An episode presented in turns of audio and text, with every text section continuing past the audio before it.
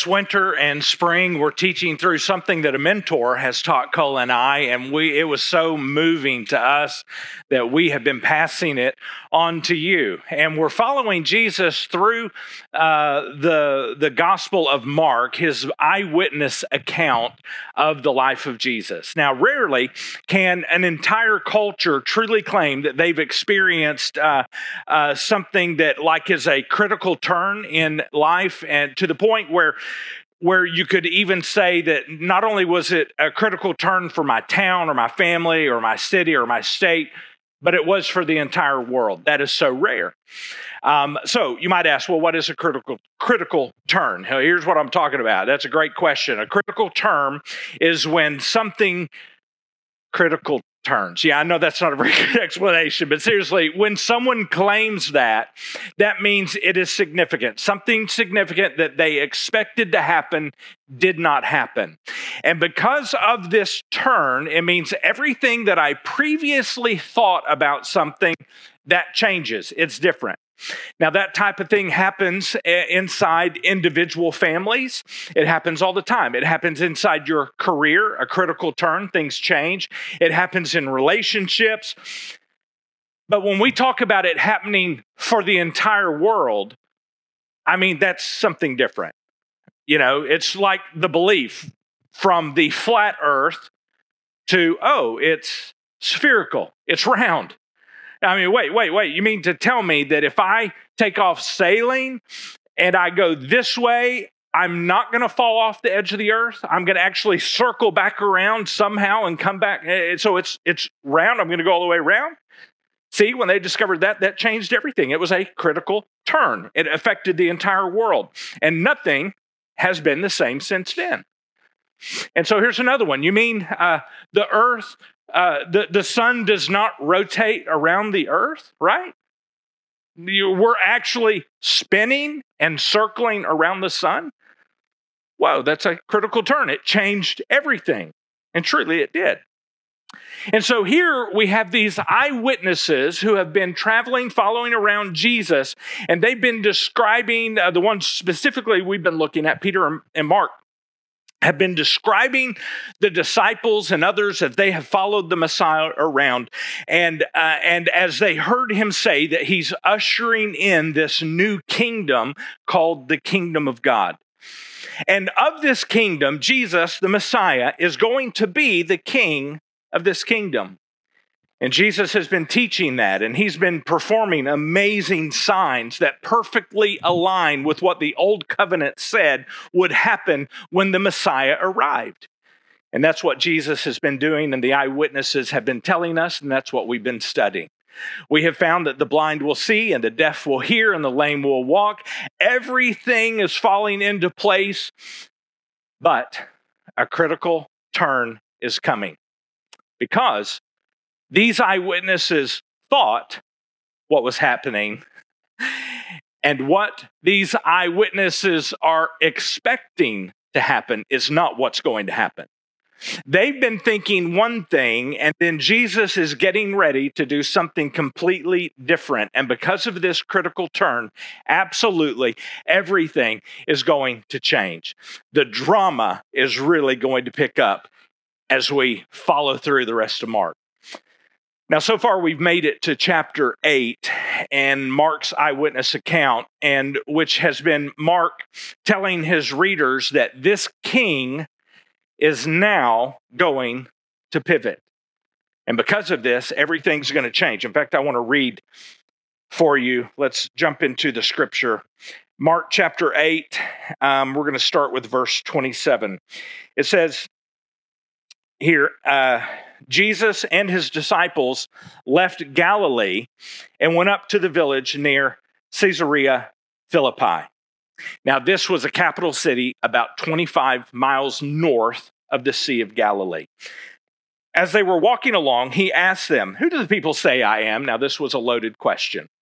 Who do the people say I am? Well, they replied, Some say John the Baptist, some say Elijah, others say that you're one of the other prophets. And then he asked them, but who do you say that I am?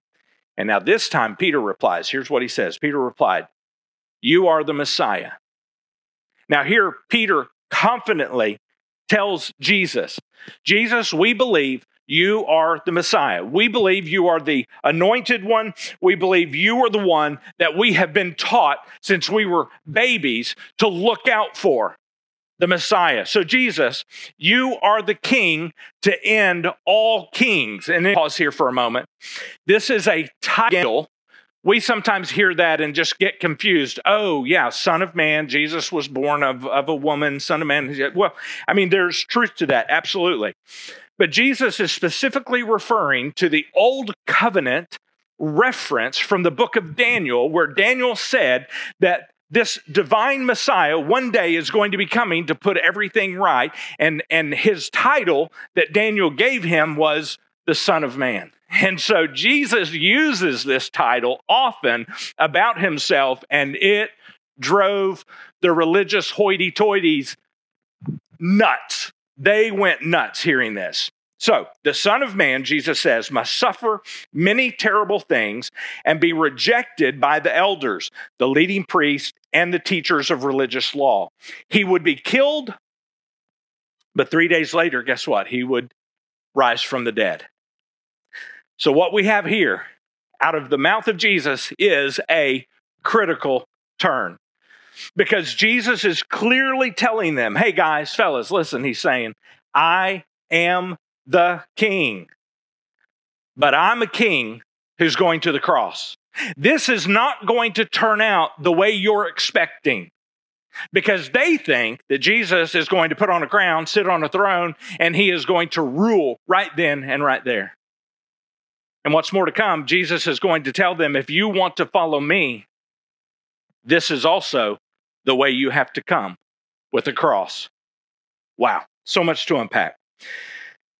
The term that Jesus uses for suffer is so outside of their expectations I can't help but think that when Jesus said that he was going to suffer, that their mouths must have dropped open because the Messiah and suffering for Jews, those two words had never been connected until now. Because that's not how this was supposed to go in their mind. Even though, even though it's been prophesied in the old covenant that the Messiah would suffer, listen, the Jews when they came to those passages, they would be like, oh, well, that's not talking about our Messiah, even though it was all in there. They was like, that's not talking about our Messiah. Sure, sure, the Messiah and the King, the Messiah, yeah, yeah, that's right. The Messiah will be, the Messiah will be king, but he's not going to have to suffer. And that's what they had been taught. That's what they expected from Jesus. For them, that was a big thumbs up. But a king who suffers? I mean, that didn't make sense, right, for them? Because if a king is suffering, it means something has happened to his kingdom. Someone just overthrew them. So they didn't ever put that together. And it's likely that Mark and Peter and the rest of the eyewitnesses throughout, when they came to those old covenant references about the suffering servant, you know, the ones that, that we often talk about, no doubt they knew what was written in Isaiah chapters 43, 44, and 53. They knew about that. They probably even had those memorized. But nobody before Jesus had ever associated those texts in Isaiah with the Messiah until now. A suffering king? I mean, they're like, who, who has ever heard of a suffering king? And how can you expect Jesus to defeat the Roman Empire by suffering because of them? And how can you how can you defeat them, Jesus, and set everything back to the way it's supposed to be? With Israel being powerful, how can you do that if you die? In fact, in their minds, it was ridiculous. It was impossible. It was absurd. It would be as if your parent came to you and said, Oh, by the way, just want you to know, I'm an alien. And you'd be like, No way.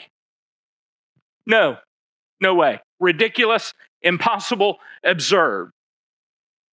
And not only that, but Jesus said that he must suffer, meaning that this suffering, this death, will not be an accident. He's planning to die. In fact, he's going to allow it, he is going to invite it. And even though he has made it really obvious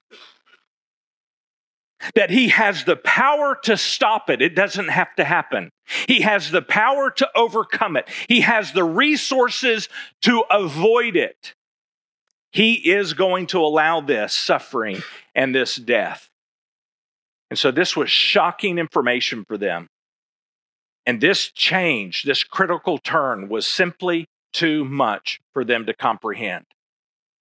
And so that's what makes this next little bit make a little more sense to us because they just can't comprehend it. And here's what happens in verse 32.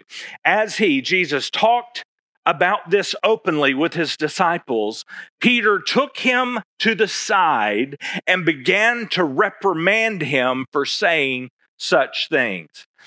Now, before we're too hard on Peter, he has no way to really understand what's going on, even though Jesus is trying to tell them. And Peter does the only thing that he can think to do he reprimands Jesus, he rebukes Jesus. And that verb describes what Jesus does when he's throwing out a demon out of a person.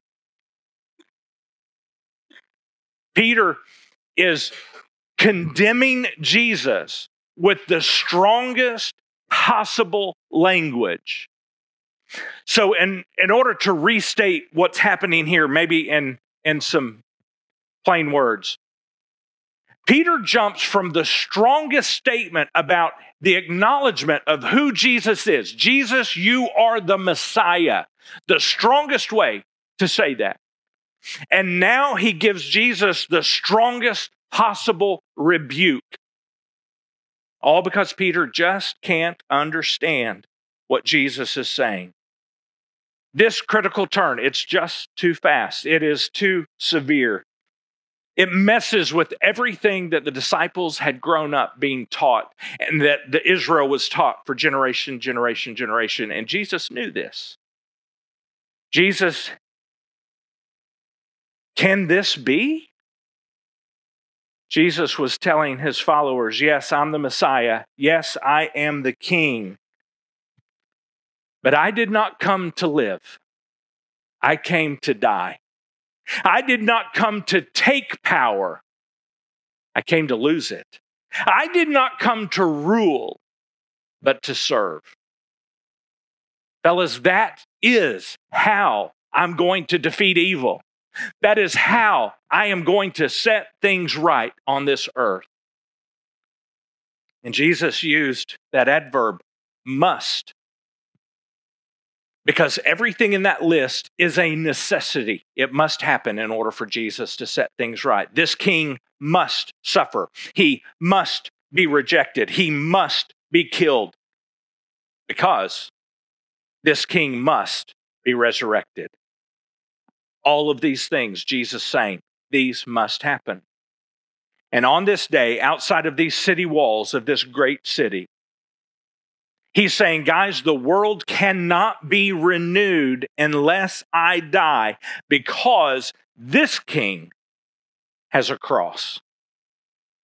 And for Peter, it's just unthinkable. And it's like his mind is exploding. He can't comprehend it because this isn't what Peter nor any other Jew had been looking toward or been expecting. It goes on in verse 32. As he talked openly about this with his disciples, Peter took him aside. He began to reprimand him for saying such things. Verse 33 Jesus turned around and he looked at his disciples, then reprimanded Peter. He said, Get away from me, Satan. Now, picture what's going on. I, I have often struggled with this, I, and, and, and I'm beginning to understand more. I believe what might be happening here is Jesus is glancing back to creation where Adam and Eve listened to the evil one and ignored God. they followed the evil one and they did not follow God. They chose the evil one, they didn't choose God, and they ate the fruit that God said don't eat. And he says, Listen, Peter, get behind me, Satan. He said, You are seeing things merely from a human point of view, not from God's. In other words, you're looking at this not from God's stance, but from all you can see. And right now, what is in front of you are the thoughts, the ideas that the evil one is placing in your mind. The human point of view, my point of view, your point of view, it is broken. Not only our point of view is broken, but our love is broken. Because the only love that we have ever experienced, you and I, the only love we have ever known is broken. It's broken. Our love, the best of our love, is still conditional. Think with me. We give love as long as the other person is meeting some, at least some of our needs. And we'll give love. Human love is not vulnerable. Here's what I mean um, because it can't be vulnerable. We always hold some love back just in case we need to cut our losses and escape fast. Just in case we hold some back. You never know. Even good relationships fail, so we don't give it all. It happens all the time. It's human love. Human love is broken. But true love, true love is different. Because the aim of true love is to hold nothing back, it's to completely empty oneself. That love, true love, seeks to spend it all completely for the happiness of that person, for the best of that person. True love is unconditional. True love is radically vulnerable. It spends everything it has, it holds nothing back. And let me give you a secret no human is fully capable of giving true love. Oh, we want it. Yes, we want that kind of love, but we just can't give it. Not totally. Because all of our love, somewhat, has a conditional element. It's conditional because we need to be loved ourselves. We need to be loved. We need that love like we gasp for air. We need that love like we thirst for water. We can't live without love. Psychologists have proved it. And since we need it, we look around for people who can give us back what we need love. And we seek them out. And when we find them, we surround ourselves by them. But in the end, we're all alike as humans. We're groping and searching for true love, while at the same time being incapable of fully giving that love. And that's a problem. And it's precisely why we need someone who can love us that doesn't need us at all. Let me restate this case. We are all groping and searching for love, while at the same time, we are incapable of giving that kind of love, which is a problem. And it is precisely why we need someone who can love us that doesn't need us. They don't need us in any capacity at all. And so enter onto the scene Jesus, the Messiah. Because when we receive that, that love from that specific person, it assures us of our value. It gives us exactly what we need in this life. And it fills us up so much, His love does, that just maybe we'll be able to give some of that love to other people around us. Now, let's double back where we began with this series, all the way back to the second week of January. Because this co author of this drama, this story called Life, that we've been following now, Jesus, this co author, we've been following him in this for six weeks now. Jesus and his other co authors, the Father, God the Father, and God the Spirit. And we said they are in complete unity, it is perfect. So, this triune God, God the Father, God the Son, God the Spirit, have had perfect connection and love for all eternity, which means this God doesn't need anything. A triune God that needs nothing from you and needs nothing from me. A triune God that forever has been having complete fulfillment, all the love, all the joy, all the glory it could possibly ever want within its own self. God. He doesn't need us. And what He has is exactly what we lack. And it is what we need, and it is what we want, and it is exactly what He offers us. Now, lean in here with me just a moment. Why did God create us then? And why did he later redeem us at such a great cost to himself? Why? Why did he do this even though he doesn't need us? And there's one answer love. He did it because he loves us. It's not from human love. It's not that I'm going to hold a little bit back for myself kind of love. No, no, no. It is from his perfect, nothing lacking love. And if we ever get a taste,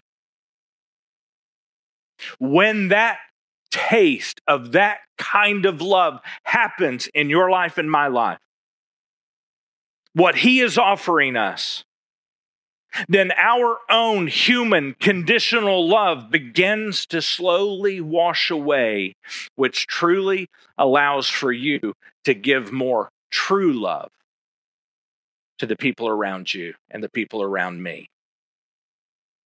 See, on a personal level, we need his sacrifice. It is a must. The gospel doesn't just make life better, it makes us better at life. But that's not the only reason we need it. It's not just a personal need. We need it legally. Because when you are wronged, the person who wronged you is now indebted to you. And we have all wronged God. So I want to tell you a little story, true story. Back in the 1900s, my dad didn't have a lot of uh, didn't have a lot of fancy things, but in the 1900s, my dad got his first riding lawnmower. Here's a picture. It was very much like that, but in my mind, because I was about four years old when this happened, in my mind, I remember it as yellow, so I don't know which one, but it had that weird uh, that weird steering with the, that bar that came up. Here's why I remember it, because uh, I I sat on that tractor, and my neighbor was with me, and we sat on it. We were playing on it. It wasn't started, but um, somehow I broke it, and I must have broke it bad. I don't know how I did it, but I if there's anything possible, if it can be broken, I'm gonna break it. Not gonna mean to. I'm gonna break it. And at that moment, I owed my dad a debt. Now, my dad had some options with this debt that his four year old son had incurred. He could scream and yell and spank, which I'm sure I deserved, and lecture because of how expensive this item was that he bought. But the result of that would be there's really no way that I, as a four year old, can understand the cost that was involved. For me, $10, $1, 50 cents, it would have been the same as $10,000. I, I had no concept of that. So I couldn't really understand had that been what he chose to do. Or two, he could make me pay for it. He could. That could be. He said, You're going to pay for it. And the result, well, that would be kind of crazy because I could, at four years old, never pay for it. Hundreds of dollars, thousands, I don't know how much it was, but a four year old, how they going to get the money? No way. No way. I couldn't pay for it. Or three, he could choose to forgive me. It's a choice. He did the one thing that he would do or could do for the person that he loved as much as he loved me. He picked me up off of the mower and he sat me down off of that lawn tractor and he said, Please don't do that again. And he kept loving me as much as ever. Do you know what happened? He paid the price for me. He took the consequences upon himself. He chose himself in me absorb the cost of this wrong. He chose himself to absorb the cost. He paid the price because he's a loving father. And of course, that is what a loving father would do. Let me tell you, my dad was no wealthy man. But he had enough money over the years to go buy another long tractor. And he never did. For the rest of his life, he push mowed the yard. That acre up and down these big hills, steep, he push mowed it for the rest of his life. I, he, he could, but he didn't every single summer, spring, summer, fall, because you know, we mow until December around here for the rest of his life. He push mowed. For some reason, he never had a, another one. So, what was the cost to him of his four year old son breaking his mower? He push mowed for the rest of his life, a choice he made. He was not obviously concerned about fairness. It wasn't fair to him. In fact, he went way past fairness. He went beyond fairness. He didn't give me what was fair to me. He went beyond fairness, and instead of fairness, he gave me something better. He gave me grace and he gave me mercy.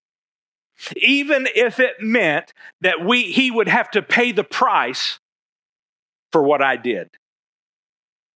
He suffered for something he didn't do, and it cost him. You see, this is so important because just because he forgave me, the debt didn't magically just disappear. It didn't vanish. It was still there. The broken riding mower Either I pay a price or he pays a price. And God knew that the only way to pardon me from my wrong was not to give me exactly what I deserved, but it was for him to go to the cross and absorb for himself exactly what I deserve. Which is why, outside of the gates of this city, Jesus said, I must suffer because it's the only way. And see it be a violent death, natural death. It had to be a violent death. When we look in the book of Hebrews, the author of that letter writes this that without the shedding of blood, there is no remission of sins. And here's what that means Blood means that a life has to be given, it has to be taken, not of a natural cause, the shedding of blood. Because that is the most extreme and costly gift that could be offered. Blood is the greatest possible payment. And this is a critical turn. And my friends, it changed everything. And nothing has been the same since. And with that turn is another unexpected turn because that death did not come at the hands of the, the Roman Empire. it didn't come because Jesus led a rebellion and they, they were raising up against the Romans and they squashed them. No, no, no, no. It came at the hands of the Israelites, the elders, the chief priests, the teachers of the law. It came from his own people.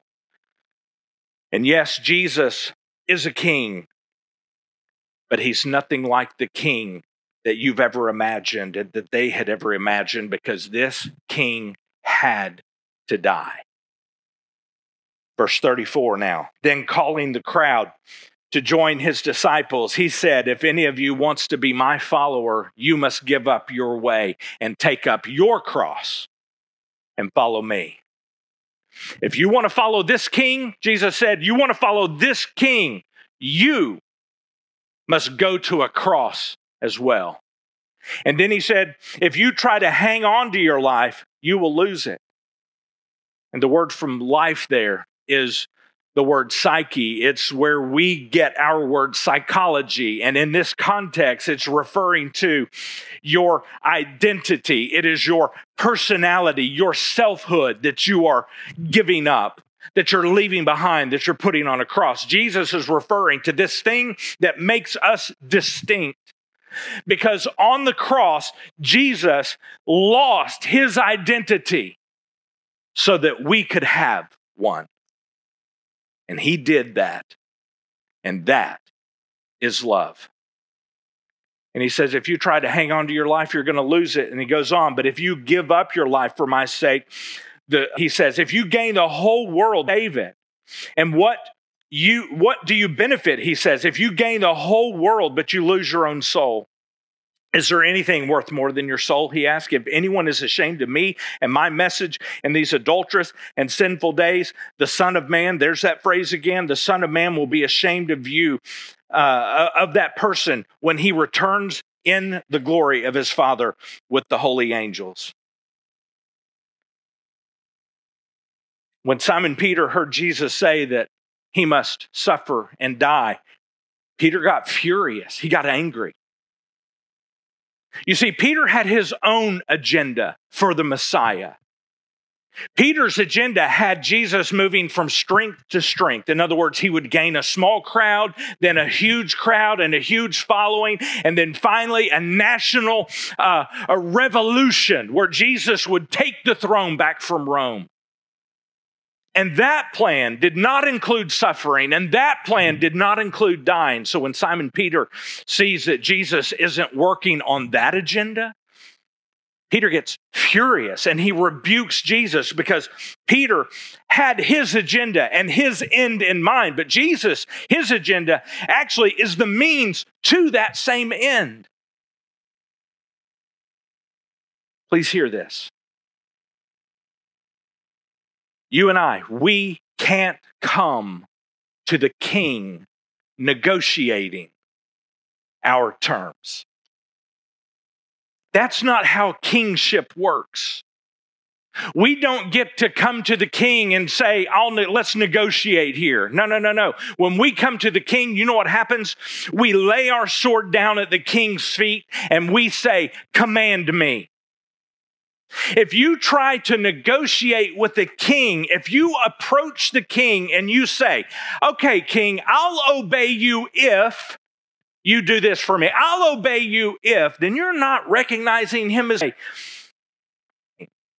We cannot approach the king, King Jesus, and say, Here's what I need you to do for me, and then I'll follow you. No, no, we can only one way to approach the king, and that is to say, Lord, I will do whatever you ask, wherever you send me, or whatever you allow in my life. Because when someone gives himself utterly to you, as Jesus did, how can you not give yourself utterly to him? And the only way to do that, according to Jesus, is by taking up your cross and dying to your self determination. You're saying, I am the boss of my life, I am in control of my life, and you die to that. You die to controlling your life ever again when you're truly following Him. And here's what Jesus says He went on to say, I tell you the truth. Some standing here right now will not die before they see the kingdom of God arrive in great power. Now, boy, has this been confusing. He's saying some will not taste death before they see the kingdom of God come in power. So, what does that mean? See, it's true that the kingdom of God began in weakness on the cross, but it doesn't end that way. They were going to see the resurrection. They would witness after the resurrection, soon after, the birth of the church and the multiplying and the growing of the church. Growing in love and growing in service and growing in influence throughout the world. That is the kingdom of God coming to earth. And for you too, and for me. The kingdom of God begins in weakness on a cross as well. It begins for you and me when we give up our own rights to our own lives, admitting, admitting that we have a debt that we have committed against God. And we can't pay it. Pay that for us. That is weakness first. But like Jesus, it's not going to end in weakness because when Jesus ushers in one day this new creation, you might have lost your life here on this earth only to save it in the next.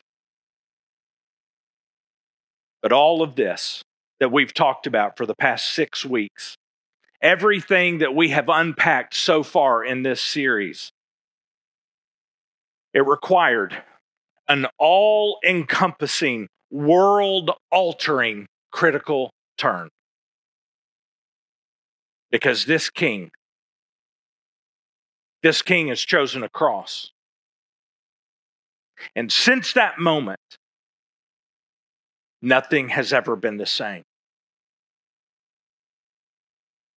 And that is where we're going to begin next week as we follow this King, Jesus, to the cross. And we hope you'll be a part of that. I'm going to close this in prayer. We're going to sing together and worship. But here's what I ask if this is the moment for you in your life where you're saying,